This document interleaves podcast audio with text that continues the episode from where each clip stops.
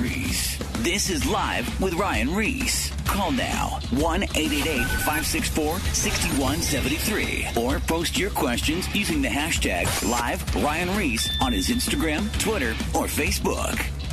What's up, what's up, family? Tonight we are not going to be taking any live calls because I have two special uh, guests in studio. Some of my friends I met not too long ago, but I've been hanging out with them, and I think they're really rad people. So I want to go ahead and welcome you guys. Hi. Brad Alden and his wife, Danielle. Hi. Hey, Ryan. Thanks for being on. Thank you. So, um, where you're from Hollywood, uh, California, and uh, right now you're currently move, working on like a music project, and uh, you work in the fashion industry in denim. Yes. So there's this whole story, and I, I just I don't want to start at that place. I want to start kind of at the beginning and work our way through it because you do have a rad story on how you ended up finding God, mm-hmm. and then how you met this beautiful lady next to you. And that's when things got really cool, according to her, which I believe it.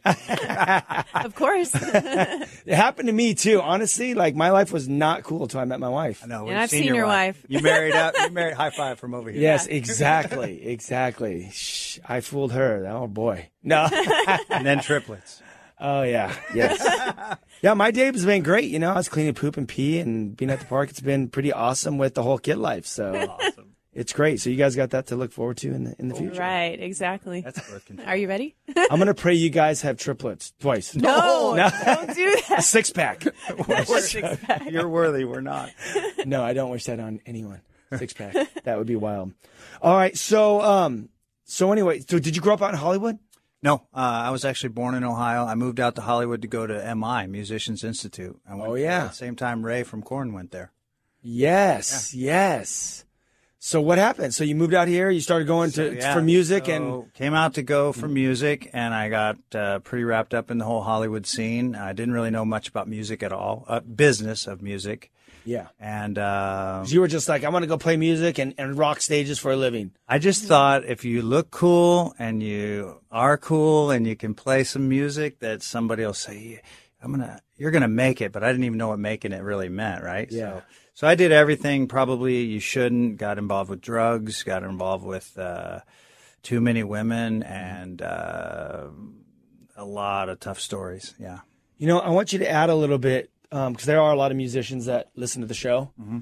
So and there's probably a lot of guys that are trying to make it right now and, and, and do music. What what do you have any? Do you have any words or of advice for someone that might be in that place right now where they're like, oh, I'm I'm moving to L.A. and I'm going to make it.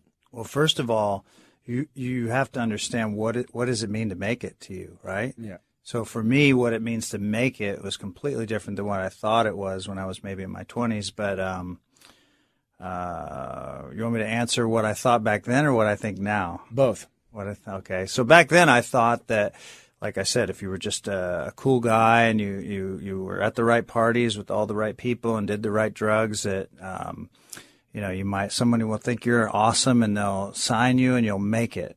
Um, but what I know now is that uh, signing a deal usually means you you owe somebody a loan, and um, you really should learn. You should learn just as much about business as you as you know about music. That would be my advice now. Right.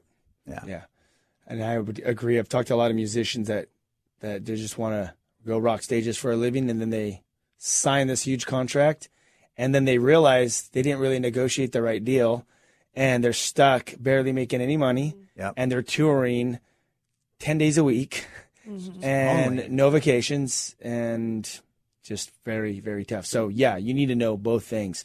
So you came obviously and started hanging out doing a little bit of this, a little bit of that, hanging out with the right people. But what happened? Um, well, I eventually started uh, dating a Playboy model, and she got pregnant. That was a bad idea. felt good at the time.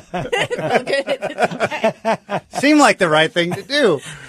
but Yeah. no. So uh, didn't have God in my life at the time. Um, was very into the world and what the world had to offer, and uh, she got pregnant.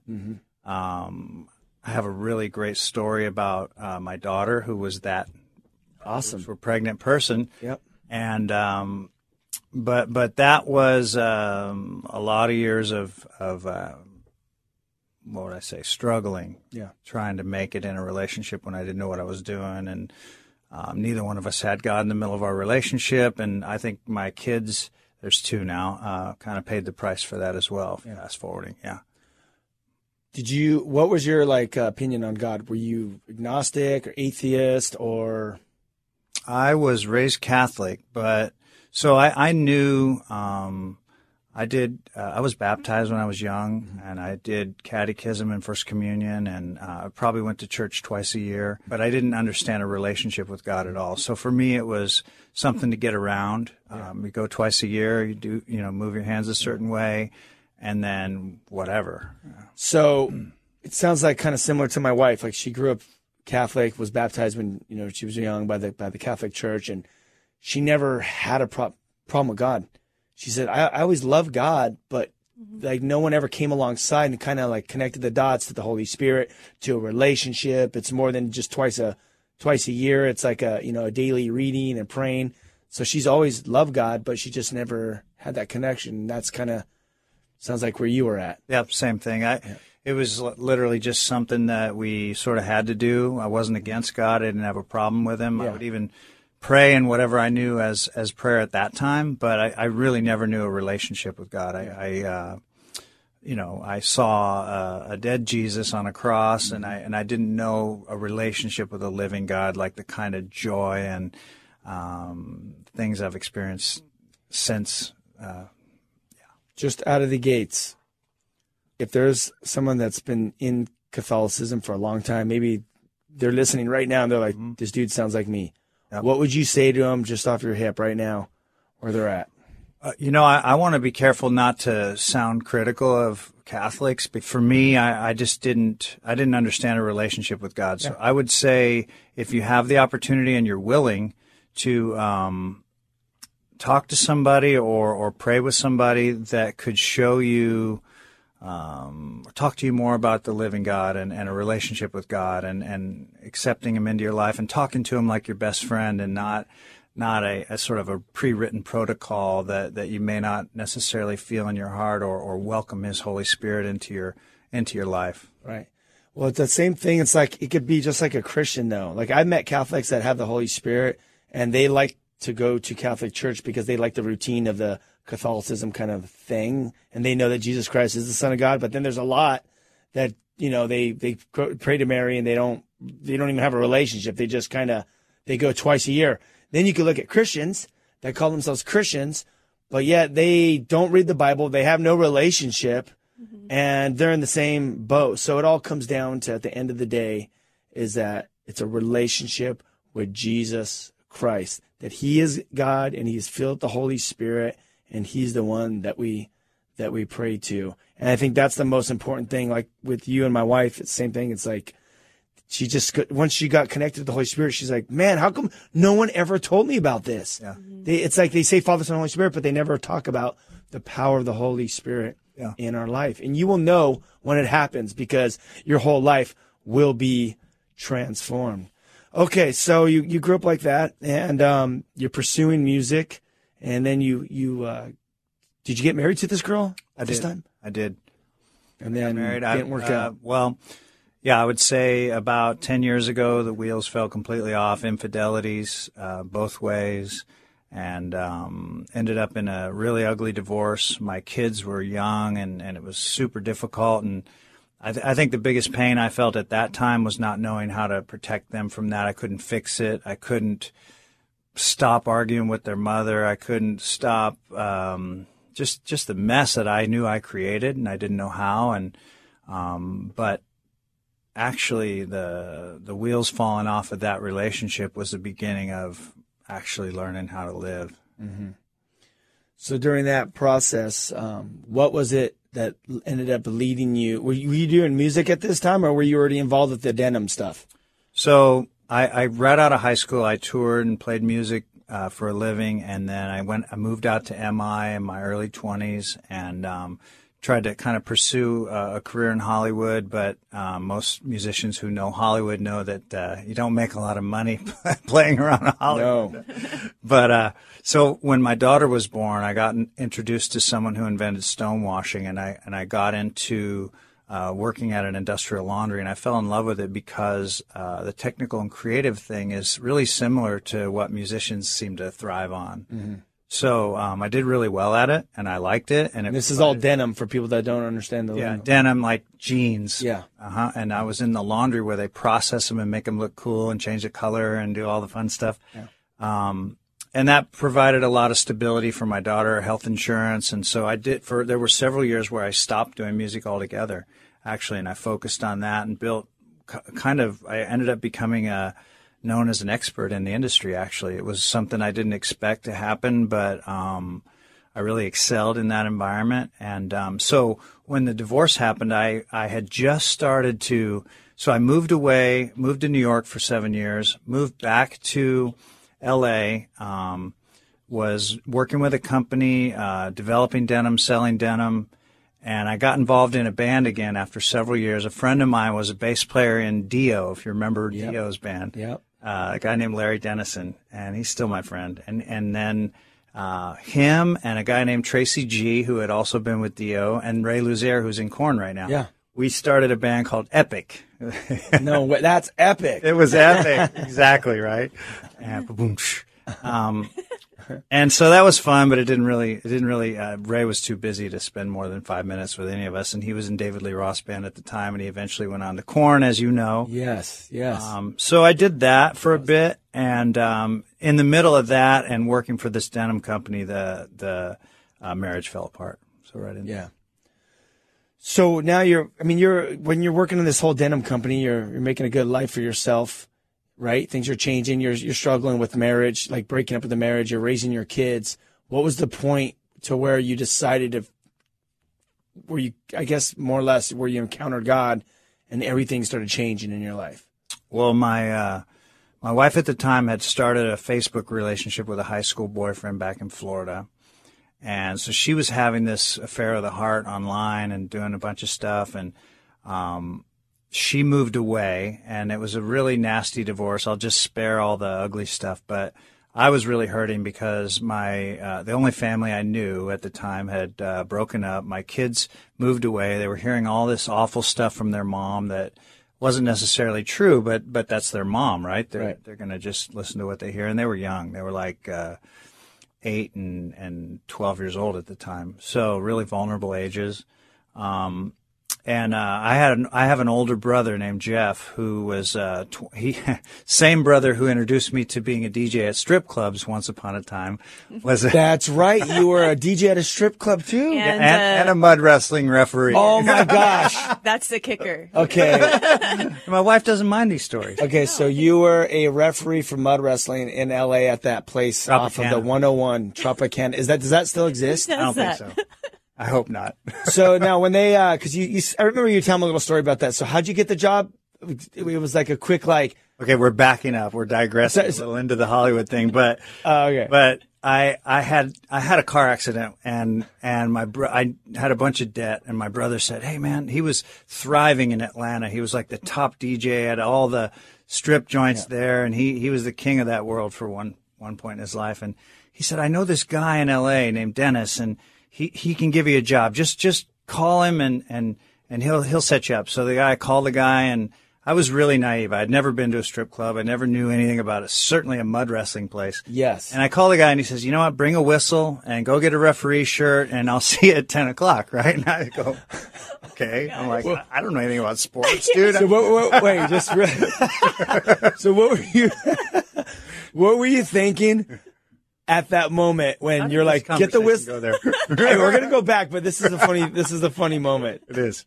Wait, so what were you thinking? Were you like, dude, I all right, well I just I'll just go. I was just, well, I needed money. So I trusted my brother. I'm like, all right, whatever. And I, I showed up and I still didn't know what it was, right? Yeah. And, and so he's like, well, you're going to follow this girl around tonight and, and, uh, re- keep guys' hands off of her. And I became a referee for mud wrestling. And that was it. and the rest is ex- explanatory. Rest is okay. a disaster. Uh, exactly. Okay. So let's go back ahead. I had to hear that story for the Thank you. listeners. It's it's you don't ever hear that. No, just I've when heard I it thought so I heard many it all. times, and it still cracks me up. I mean, come on, that's amazing. You can't make that stuff up. Only in Hollywood, though. But Right. it, it led to a lot of other bad things. Oh, I bet. with meth and all kinds of stuff. yeah, all that scene around there, uh, it's just crazy. Nothing but uh, chaos in that whole industry. I have a lot of friends that were uh, strippers and, and dated strippers, and I got involved with the stripper too. Just a lot of just chaos in that that whole world.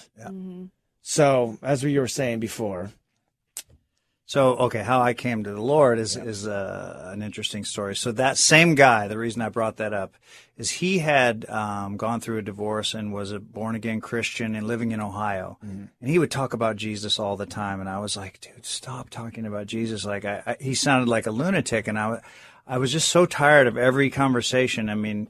He was a new Christian, so he was super excited. Oh, you know. super pumped, huh? Probably, Yeah. probably too much uh, uh, because I would just not even hear it at some point. But anyway, I was really broken, um, super sad. My kids moved away. I'm sitting in my house alone, uh, crying and stuff. And then he he's like, you know, do me a favor. My pastor in Ohio knows a guy in Arizona named Tommy Barnett, and his son Matthew has a really cool church in LA. They have really good music. I heard. So that was the bait, music. right?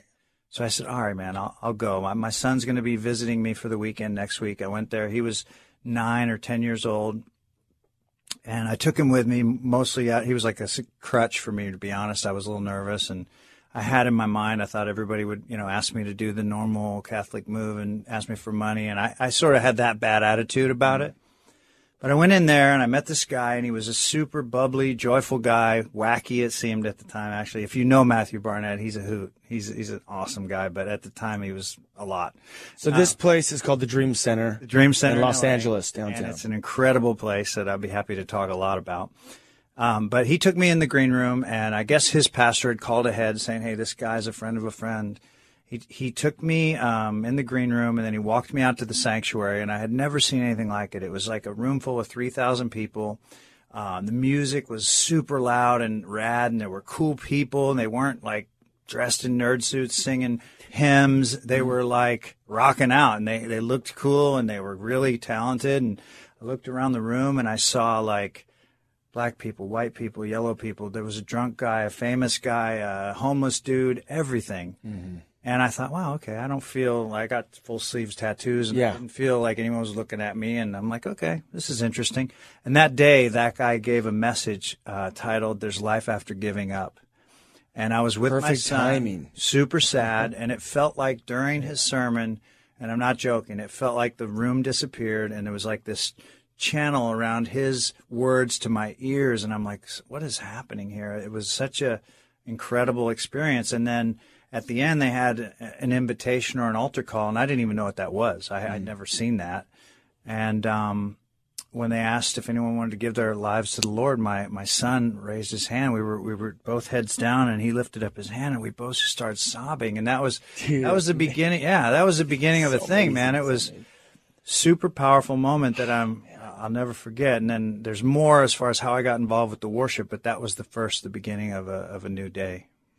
So your kid gives his life to the Lord, you give your life to the Lord, and what what was the process after that? Because they're still you're still dealing with the ex-wife. You're in L.A.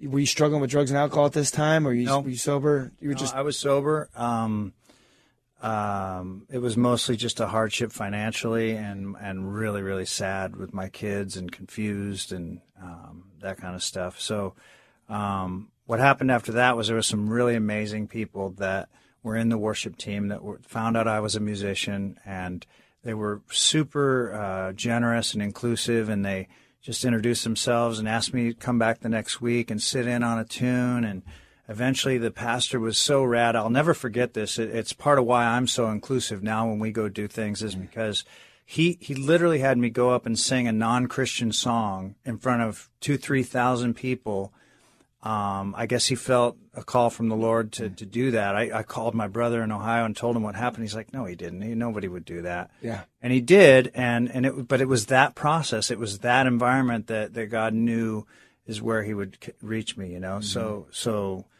you know, I'm, I'm jumping around, but we have a song out right now called Lord of All. And part of that song is God meeting you right where you're at. So, so it was amazing that all of those things lined up for such a time as that, that God would use the love of my son and, and my passion for music and, and put something in another person to, to, to reach out to me in such a way that to forever changed my life. So I'm I'm leaving out some details, but that's the Yeah. general big story.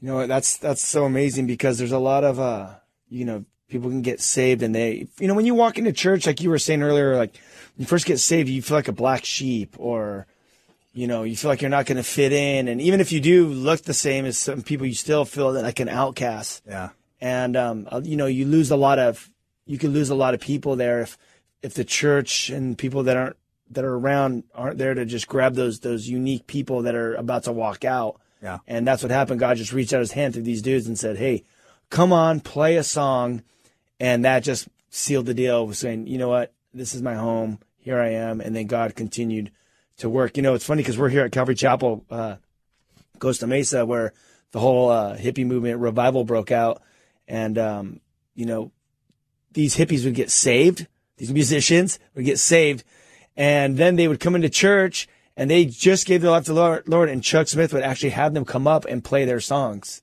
or they would just write a song. Yeah, right here, this right here at the hub, just right one block over. But that's what was happening. Then these kids, like even like the leadership, are like, these guys, the girls aren't wearing bras. They're all, they're all, all the guys and girls are bare feet. They haven't taken showers in weeks. They're a bunch of dirt bags. And they're like, we, we don't want them to come into the, mess up the, the shag carpet. And Chuck goes, we'll rip the carpet out then. We, we ripped the carpet out so all these burnt hippies could come in. And that just birthed all the music. And they were, these guys were just getting saved and coming up playing music. It was just like exactly that moment that you had, what was, was happening. And yeah, I don't see it happening these days, you know? It's uh, much, it, right? it that's just God's yeah, not as much, but that's just uh, that's just God's grace. So rad. And now years later, you know, I know we're gonna get to the story, but you got a you just um, did a record deal with um, Sony Music. You got some songs out. You got a single. God is using you in an amazing way because this pastor at this church Dream Center just took a risk Exactly. took a chance, Yep. led by the Holy Spirit, and played a secular song on the stage. And now look, taking that risk, what that has birthed. And I hope that's just encouraging to the leaders out there, the pastors that might be hearing it. It's encouraging to me. You know, if we're led by the Spirit and God tells us to take risk, we got to do it. Yeah. You I think I think churches get worried about the, the protocol and the numbers and the playing it safe and not Yeah. lose anybody. So I really admire uh, when someone will do that, follow the Holy Spirit nudge, and uh, it changes people. Man. and that's that's the key. It's just led by the Spirit. You just don't want to Right. throw people up there because there there is a lot of things that that operate in in the church, and you don't want something to go wrong. You know, there are crazy people that could pop in. You know, no, it's true. I mean, you have to look out for everybody's. yeah, yeah, exactly. Well, that's awesome. Yeah, man. Okay, so you're listening to live with Ryan Reese. I have Brad and his wife Danielle in studio, and uh, we do have about ten minutes before the break. So, how did you meet her, I Love this story. Do you want to tell? or how did you meet him? Yes. Well, you tell it much better. I'll chime in.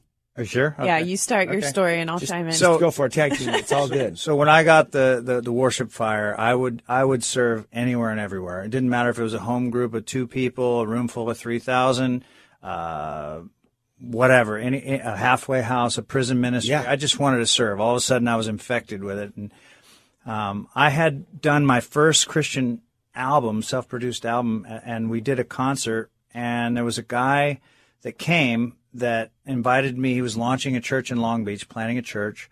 They didn't have a lot of money, and he said, "Hey, man, would you would you help us and lead this night of worship? We're going to have like ten pastors give a devotional, like two hours of music." And I was like, "Heck yeah!"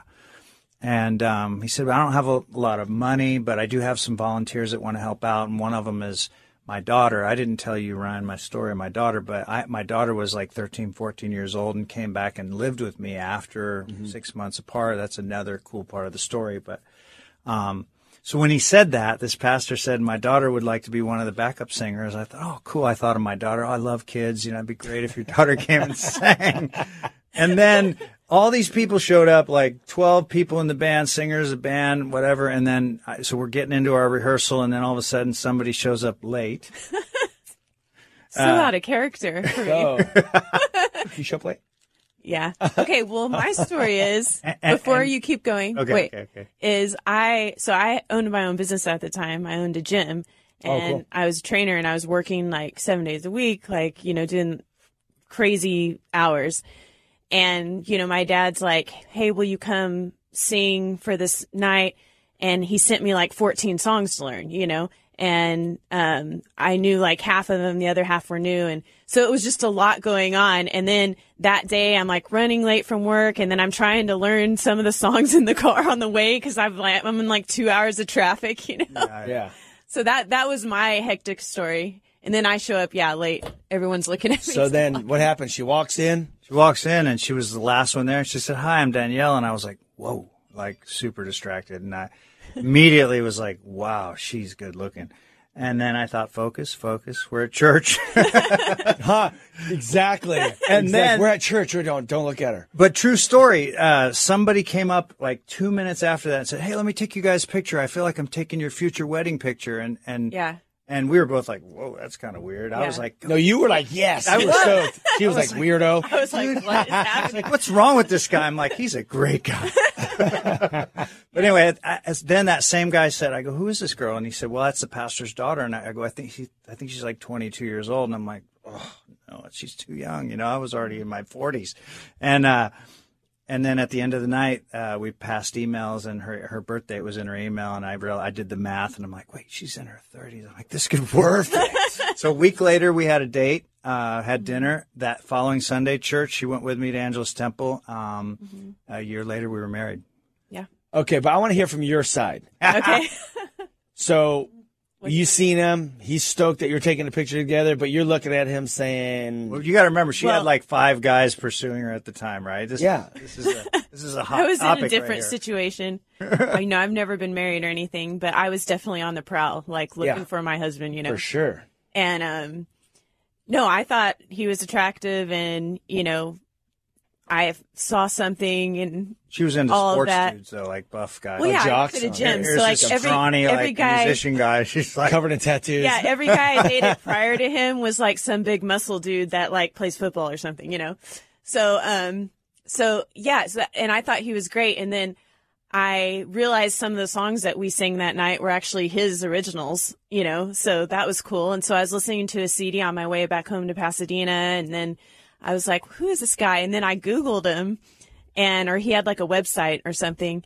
And it said he was divorced with two kids. And You're I like, "He's out of here." out. Yeah, she yeah, did. that I mean, I'm like, he's nice, but I don't want wasn't someone on the divorced list. with two I know. kids. I know. Like, You've you never know, been married, you know? It's, right. You know, Got it. But she was imagining But- babies, like, but my kids were already teenagers. yeah, I was nervous. I was thinking they were like mm. five years old. I'm like, oh my gosh, that's so scary. But but they were older, so Yeah. yeah. So what happened? Well, so basically he Couldn't he, help herself. I, yeah, She kept Googling, kept, kept, kept stalking Instagram, Twitter. right, right. What else does he have? I know. right? What other social handles? Um, no, he was just, you know, smooth, you know. no, um, what attracted me the most is, okay, I've dated Christian guys, um, and everything. And This is good. wh- No, no, no. Serious. Um, I like this part of her story. You know, I'm a pastor's kid, so my Yeah. entire life's been like on the hunt for like the Christian guy, you know. So And you could you you've seen it all. Be gr- raised in a church, you have Yes. a whole different angle, Yes. and a pastor's wife. I That- do. That's pretty interesting. and yeah, and so I've dated a lot of guys who said they were Christians but really weren't. You know, they just didn't have a relationship with God or anything. And then I've dated guys that just weren't a Christian at all, but I couldn't, you know, I thought they were so hot I couldn't But they said they'd go to church. They said they go to church and all these promises and stuff, and that never happened. And finally, I'm like, I am not dating anyone unless they are on fire for the Lord. Hold that Period. thought because we're going to be going to break in a few seconds, and that is true. There's a lot of people that say that they're Christians. And Mm-hmm. they say they, they could talk the talk, they could quote the scriptures, they could walk, they, they can't walk the walk, they just pretend they're posing to be something. And I've seen a lot of girls and guys get sucked up with the wrong people and end up in very bad situations. You might be listening right now and you might be in this situation. When we come back from the break, we're going to hear the real deal story on how she found a godly man. Peace. More Live with Ryan Reese coming up. Everything all right? Call now 1 888 564 6173 or post your questions using the hashtag Live Ryan Reese on his Instagram, Twitter, or Facebook. Uh, I think I speak for the entire administration when I say whoop-de-doo. Live with Ryan Reese. Don't say we didn't warn you. Loud noises! We are back with Brad Alden and his beautiful wife Danielle. They actually just uh, released a single on off of Sony Music, Lord of all. Lord of All. Where can people find it? It just Um, any digital platform, um, BradAlden.com is our website. At the Brad Alden Instagram, but uh, it's it's available everywhere digital. You can't miss it. There's a video. There's a video, music video on Vevo. my wife was talking about it today. Oh, really? She heard you guys. She's like, "Yeah, they have a video on the whole thing." She's stoked on you guys. I haven't seen it. I'm gonna go home and watch it tonight, or we'll watch it after. Okay. Okay, so listen, before the break, we were talking about um, how you were looking for a man. You are a pastor's daughter, Yes. so you've seen it all. You were uh, there's a couple different guys approaching you, but you wanted a golly guy. And as you were digging around or meeting with different guys, there would be different kind of guys in the church that would say that they were Christians Imposters. imposters, posers, imposters and posers. Hey, you got you have a lot to say about that subject. Yeah. Why don't you speak some um, life into the listeners that might be going through these situations, or maybe they have a man or a woman that is trying to date them, and they have these imposters that are just lurking. Yes. Um, well, first of all, I want to say I'm not perfect, so No, I I made a lot of mistakes and everything. So, um, but the main thing is, you know, I've always loved the Lord from when I was young, and I always wanted a godly man like my own father, actually. And um, my parents always had this loving relationship where they loved the Lord first, and then each other, you know, and then us. And I always saw that modeled my entire life, still till this day. Um, but you know, it's hard sometimes, right? Because you know, any age you are, you're trying to find the right person, and how do you find them? You know, you do online dating, you see them, you know, at church, or you see them at school or bar or whatever it is. Um, so I feel like you know, a, yeah, a lot of times guys would tell me certain things, you know, because either one, they really thought they were a Christian or they would say they are a Christian, not really knowing that means what that means, or just say, just saying or doing anything, you know, to make it happen. And I was in um, a few really serious relationships with guys that were Christians, but it started out with, yes, I believe everything that you say. I believe what the Bible says about like you know, not having sex before you're married. And, you know, that's the biggest one, obviously, when it comes to relationship, things like that. And then as time would go by, it would be the opposite. It would be like, oh, well, we love each other. Oh, well, we want to get married. God loves us. We go to church every Sunday. Right. You know, it, it's not that big a deal if we have sex. So because we're in love. Right. And so, yeah, I fell into that trap. I'm not saying it was just him, but it, the falling into was you start falling emotionally with someone, which leads to the physical. Yep. And it should have been from the very beginning. I was a lot, I should have been a lot more, um, like, uh, what's the word?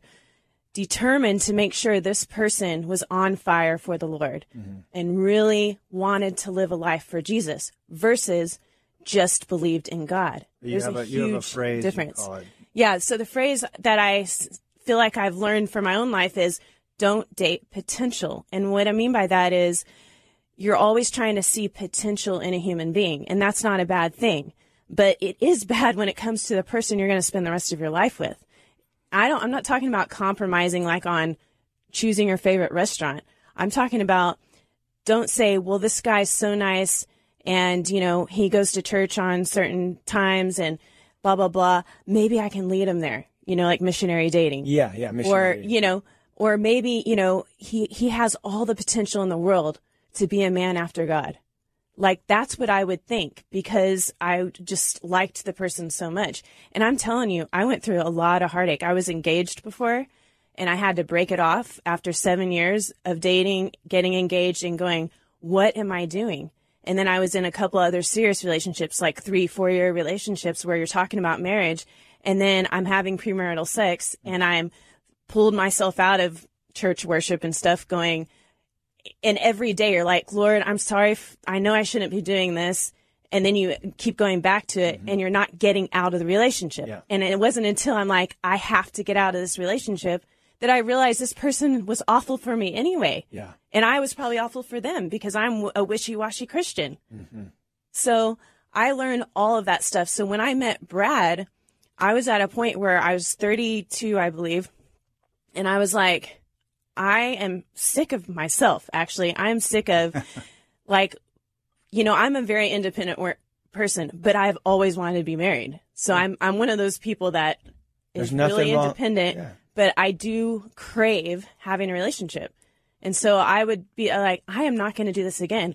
I am not going to compromise. I'm not going to try to find the potential when it comes to loving the Lord.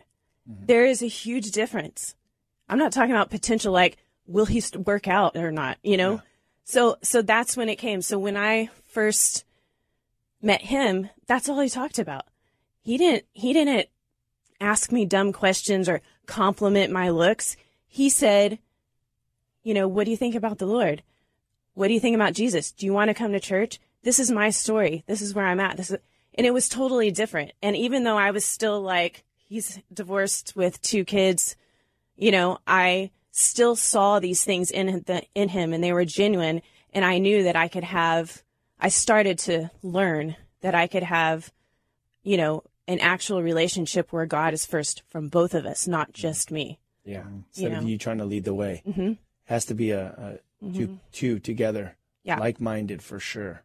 And then all the other things that were on your checklist, you start to see how minimal they really are when that outshines them all, you know?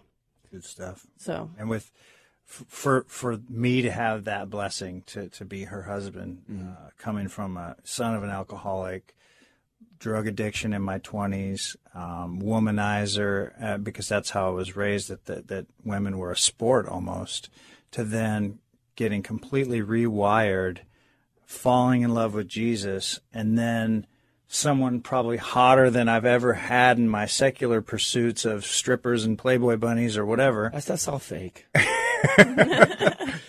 But but but I mean, God is good, and, and I feel like in my story, in my little in my little capsule of of faith, um, as soon as I put Him first and lived a palms down life, like what can I do to serve, and uh, uh, uh, so many blessings, so many blessings, and she's one of the big ones. Yes. Just to add one more thing. Um, just to go back to if anyone else is struggling with what I was talking about, um, the biggest line that is the biggest lie and deceit, and it has been for me, is um, convincing yourself that the physical is, well, God will forgive me because He knows I love Him and I'm trying to work it out yes, God will forgive you and He does love you, but the, there's a reason why He talks about it because it messes up a lot of things that you don't even realize, and people do not want to admit that. I wouldn't have been in a four year relationship or engaged if I wasn't emotionally and mentally messed up because of all the physical stuff. You know what I'm saying? Yep. So you can justify it all you want. Well, love this person, whatever, you know, it had nothing to do with that.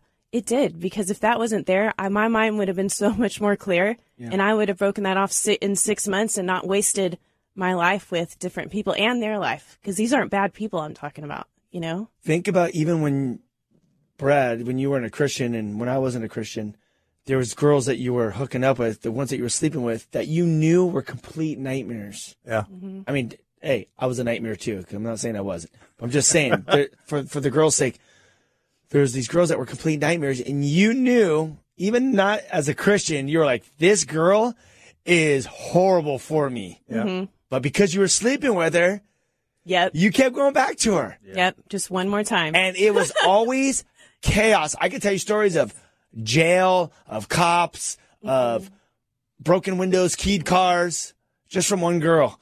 Yeah. And and I was like, this girl is no good, but yet the sex was there, yep. Yeah. and I kept going back because it was all about the sex.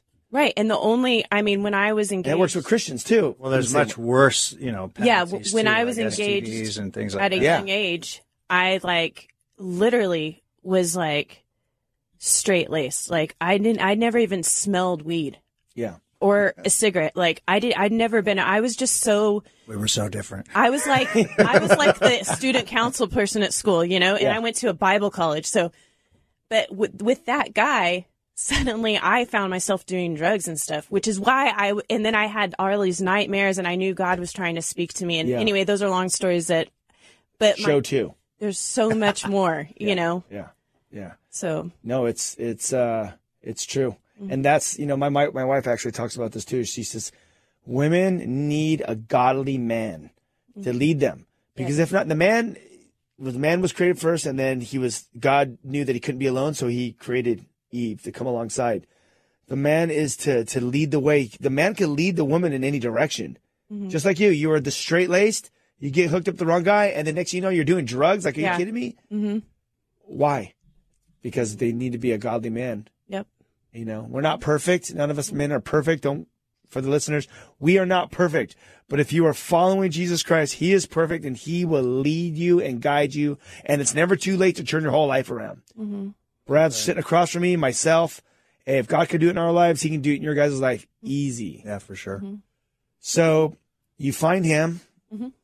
He pops the question. and Well, then she what? didn't say yes right. Oh, no? Okay. It was, this is a great part. I, I don't know if we have time, but We, we have about uh, 10 minutes left. 10 minutes? Maybe a little bit less. Okay, so just the cool thing was like this is how I wasn't worried about it. Is like I, I asked her to do life with me. Wait, wait, hold on. As you say this, how do you know? Because this is what people are going to be asking the listeners right now. How did you know that she and he was the one? Man. How do you know God? God was like, "This is the guy for you," and how do you know God said, "This is the girl for you"? Because a lot of people are dating and they're like, "Well, how do you know if this is the right one?" That's always the question. I mean, I you want to go first? Go ahead. You can go. I feel like uh, it, for one, it was really unique. That it wasn't on Match.com or or at a bar or anything like that. I I met her serving, so it was an incredibly pure way to meet someone. We both were volunteering that night to serve. And so that was kind of unique and special to meet her. I wasn't looking for a date. I wasn't looking for a girl. And although I prayed about it, I learned, you know, Yeah. in my single life after divorce to, to pray for my future wife. She's out there and now I know for sure she's out there looking for you too. She's praying. And so, but I learned to pray specifically for her. God, like, uh, I want to pray for whoever I don't know yet that's looking for a husband that you've designed to be my wife, that you'll introduce us at the right time. So, it I never would have believed that you know like when you meet someone, but I did know something was different. Like when I met her, there was a spark that went off and it wasn't just that she's hot, you know, it was like, no, there's a light that I see. And I hopefully she saw the same light, but, but I feel like we had different goggles at that time because I was so focused on worship and she literally had, I think, three different guys pursuing her and her life was kind of crazy. Um, but she was seeking God. And, and so, um, for me, I, I feel like I knew more clearly and quickly than her. Um, and when I asked her to marry me, I, I again, I had to remember that even if she rejected me, like, um, if, if I, like, I have to love her like a sister in Christ as well. And if I can't want God's best for her, then I'm not really good enough to be her husband anyway. So that was a, a level of maturity I had never had before that I could pray God's best for her, even if it's not me. And I kind of released it. And she said, when I asked her, she goes, um, well, like, first of all, she said, like, for real, for real? I go, let's, let's do I was in shock. I go, oh, yeah. I was like, So you said, "Will you marry me?" Yeah, I go, for real, for real? like for. I don't know why those words came out of me. And what, what what was his face like? He's like, huh? He's all, yeah, well, yeah, I'm asking you. Here's the, the rings here. yeah, it, it's, it's, I I know you can't get enough in it. You're like, this isn't going well. Yeah, yeah, yeah. No, but I didn't. For some reason, I wasn't worried about it. She just said, "Can I pray about it?" And I said, "Cool." And then we went about our evening. It was no big like drama. Yeah. And then, well, the thing was the reason why it was weird is because we didn't have the actual like dating thing. You know, it's like, okay, you meet, you date, now you're a boyfriend and girlfriend Yeah. and everyone knows you're Brad and Danielle boyfriend and girl. It was none of that. It was like we were dating and stuff, but we had no official title. We weren't like, and then he suddenly just said it. And I'm like, wait, what's happening? And I went and I didn't tell anyone because I didn't want to be influenced by anybody's opinion. And so I just prayed about it for two weeks and then it's, I, I just knew. And I showed up to his house. He invited me over for dinner and I said, I, he opened the door and I said, my answer is yes. And he goes, yes to the chicken, not the steak. and I went, no, yes, I'll marry you. What do you say? But but that that that conviction I felt was like the leadership only God can give you. So Yeah. so but I it was the first time there's not I mean everyone has a different story so his you know we knew like within a year I'm sure if you're on year like 8 it might maybe it's not the right person but I don't want to say that cuz other people have different stories. So but um just the main thing is just it was the first time that I felt a peace from God ever with anyone I ever dated or was even interested in. And it was the first time I didn't have to say, Lord, please forgive me a hundred times and I'm sorry for this and please change that about him. I wasn't saying any of that.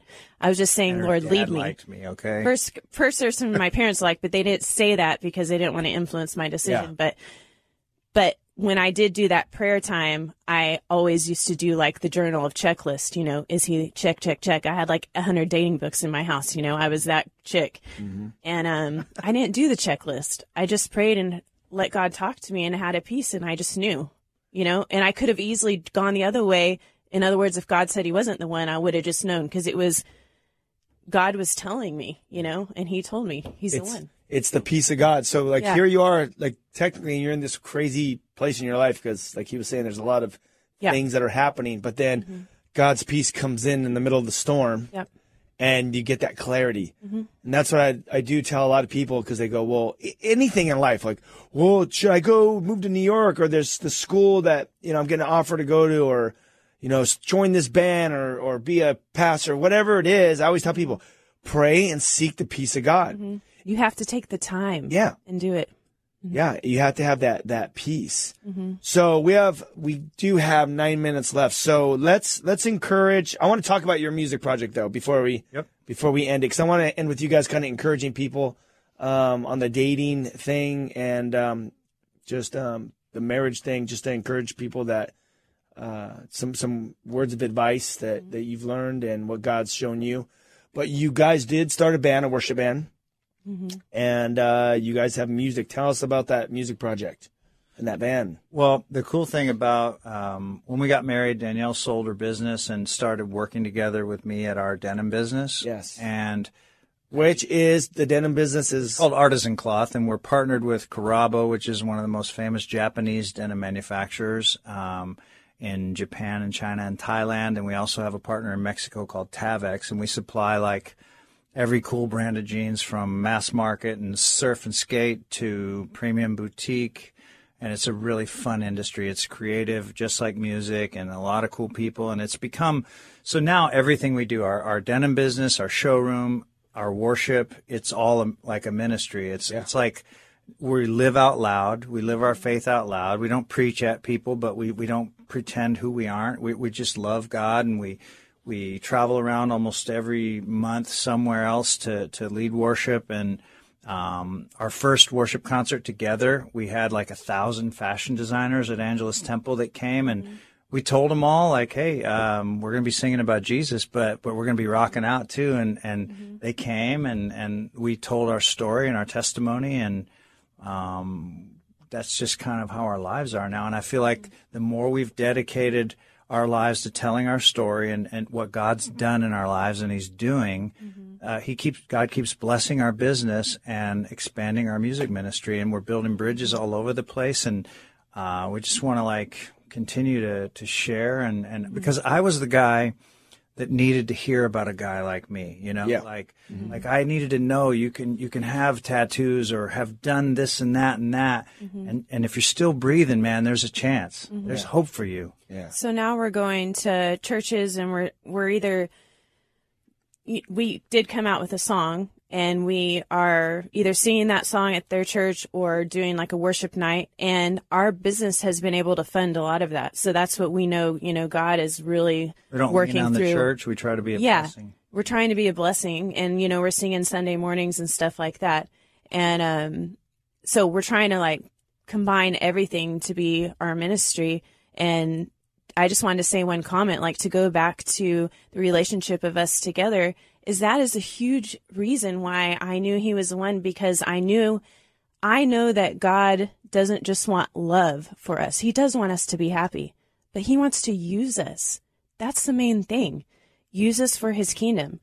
And so when I knew that I can be used with him together for the kingdom, I'm like, this has to be the one because my life isn't about just having a family, getting a house and having kids. My life is about a mission for Christ.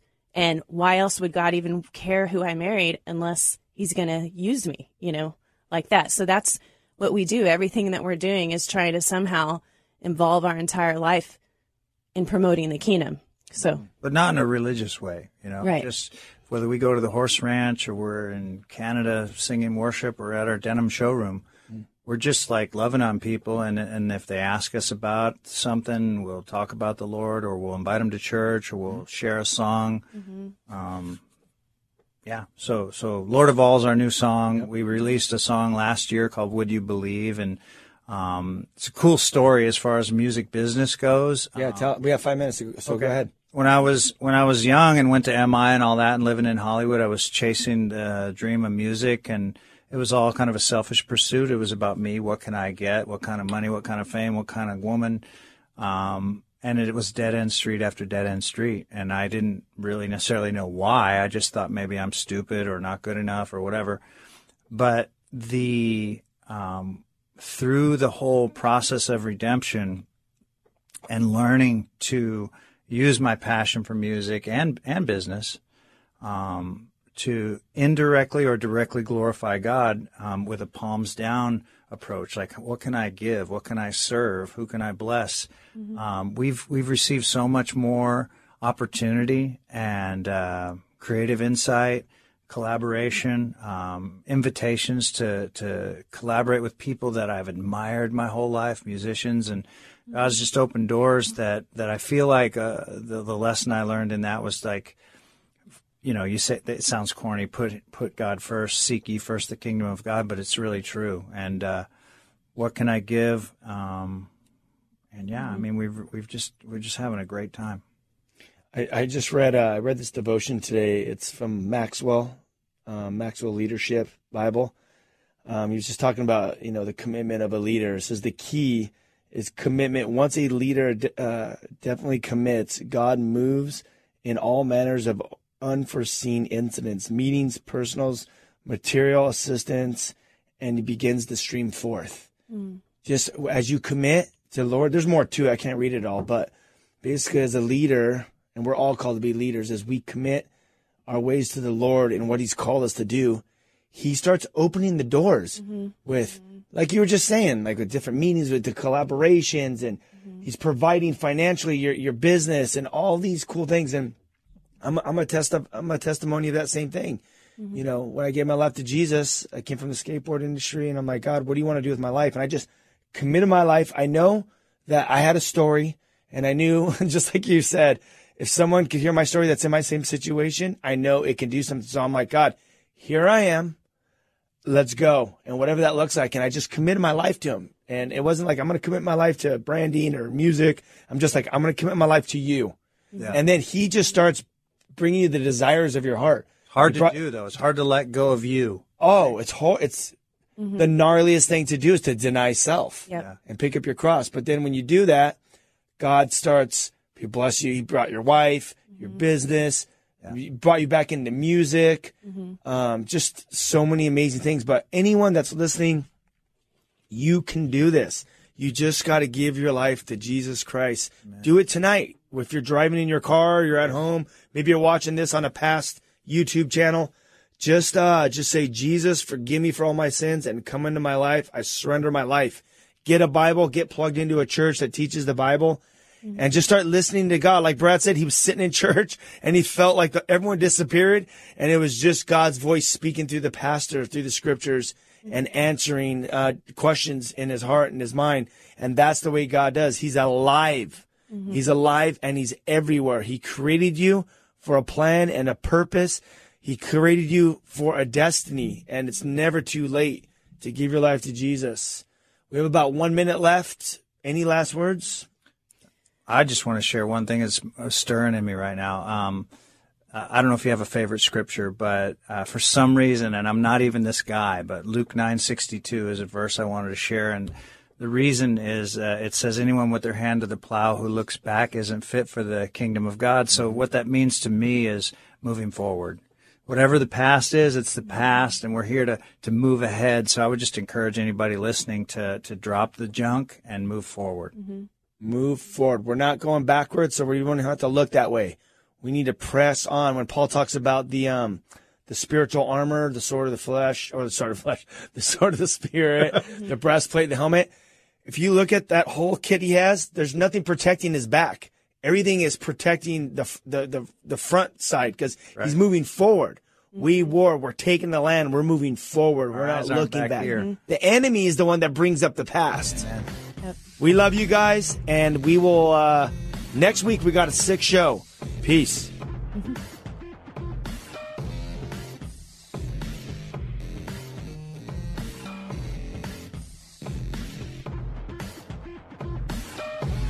This has been Live with Ryan Reese.